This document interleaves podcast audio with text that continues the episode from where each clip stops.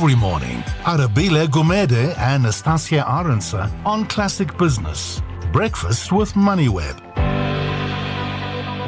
It's just gone 7:48. So let's take a look at some other news making headlines now. And Curro has seemed to have uh, brought out their earnings as well. Then for the full year ended 31st December 2018. And of course, their dividend declaration. Now, uh, yes, revenue going up around, uh, what is it, 19% on this. Uh, just taking a quick look uh, at the numbers. Uh, an increase in headline earnings as well of 23%. Uh, that uh, seems to have been going well for them. I, I, always just get fascinated with some of the ratios here, and I just wanted to point out uh, just a, a, few of these as well. Then, um, the number of campuses that Curro has is 68 as of the 31st of January 2019. That's 164 schools for them, and that brings them to 57,276 learners.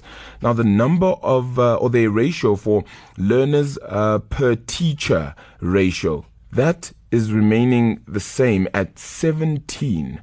So for every 17 students, you have one teacher.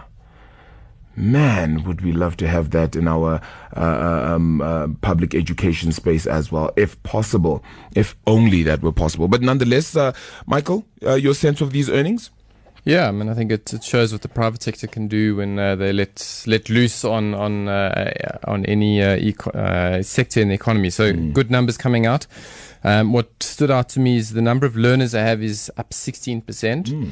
Profits from individual schools is up 32%. Um, and that speaks to the fact that once you've built the infrastructure, once you've got the teachers there, those are sunk costs. And every new learner that you add is basically profit straight to the bottom line. So, sixteen percent new learners, thirty-two percent increase in uh, EBITDA profits.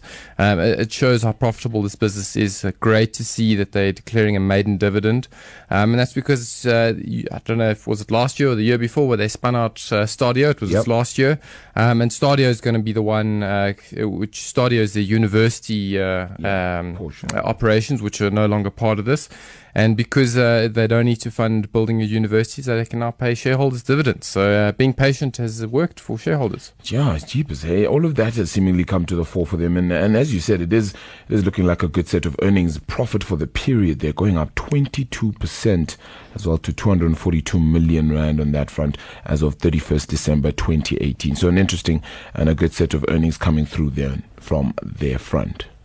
Um, sorry. Need to catch my breath there. Um, I just saw something on uh, SENS. Allan Gray now owns 15% of Woolworths. Um, I'm wondering what they, I don't know, they must know something we don't know that's, I don't know. But that's a interesting note that I just so up. they, have always been, or not always, but uh, for the past while they've been significant shareholders. I'm not sure if that 15% is an increase or a decrease because um, uh, that SENS announcement didn't actually say how it yeah. moved. So uh, it's probably just a bit of rebalancing. Uh, you know, all the pension fund money that would have flowed into Allan Gray at the beginning of Feb, that's got to find a home somewhere. Here's something that I've been wondering, and I know Arabile, I asked you this question last year sometime. What phone do you have? I have a Samsung. You, Michael? Uh, iPhone. Oh, yay. Okay. so, the Wall Street Journal has an article titled uh, Apple Loses Ground to Huawei as China shipments slump 20%. So, Huawei uh, still in the lead there. Um, as I mentioned, um, the shipments of Apple smartphones in China in the last three months of last year were down 20%. And uh, yeah, and shipments for Huawei were up 23%, giving it a 29% off the market. And again, cementing its position as the country's top phone vendor. Yeah, look, it, it, it is beginning to make sense. And I guess you can add this to the slew of trade uh, situation uh, numbers and issues that, of course, a whole host of people will be looking at because, uh, you know, you, you get an American, you know, sort of brand sort of declining somewhat in Apple and Huawei then picking up so much so uh, out in Asia. Yeah, it's clearly going to be, uh, you know, uh, a sticky situation for the two, and they'll probably try to uh, try to fix that one out a little bit. Now, Michael, you were just speaking about that that SENS announcement as well. Just wanted to get back to that acquisition by Allan Gray. Uh, of those Woolies shares. So they say they acquired an interest in ordinary shares of the company. And my assumption then is just that that if they have acquired, that means it probably went up.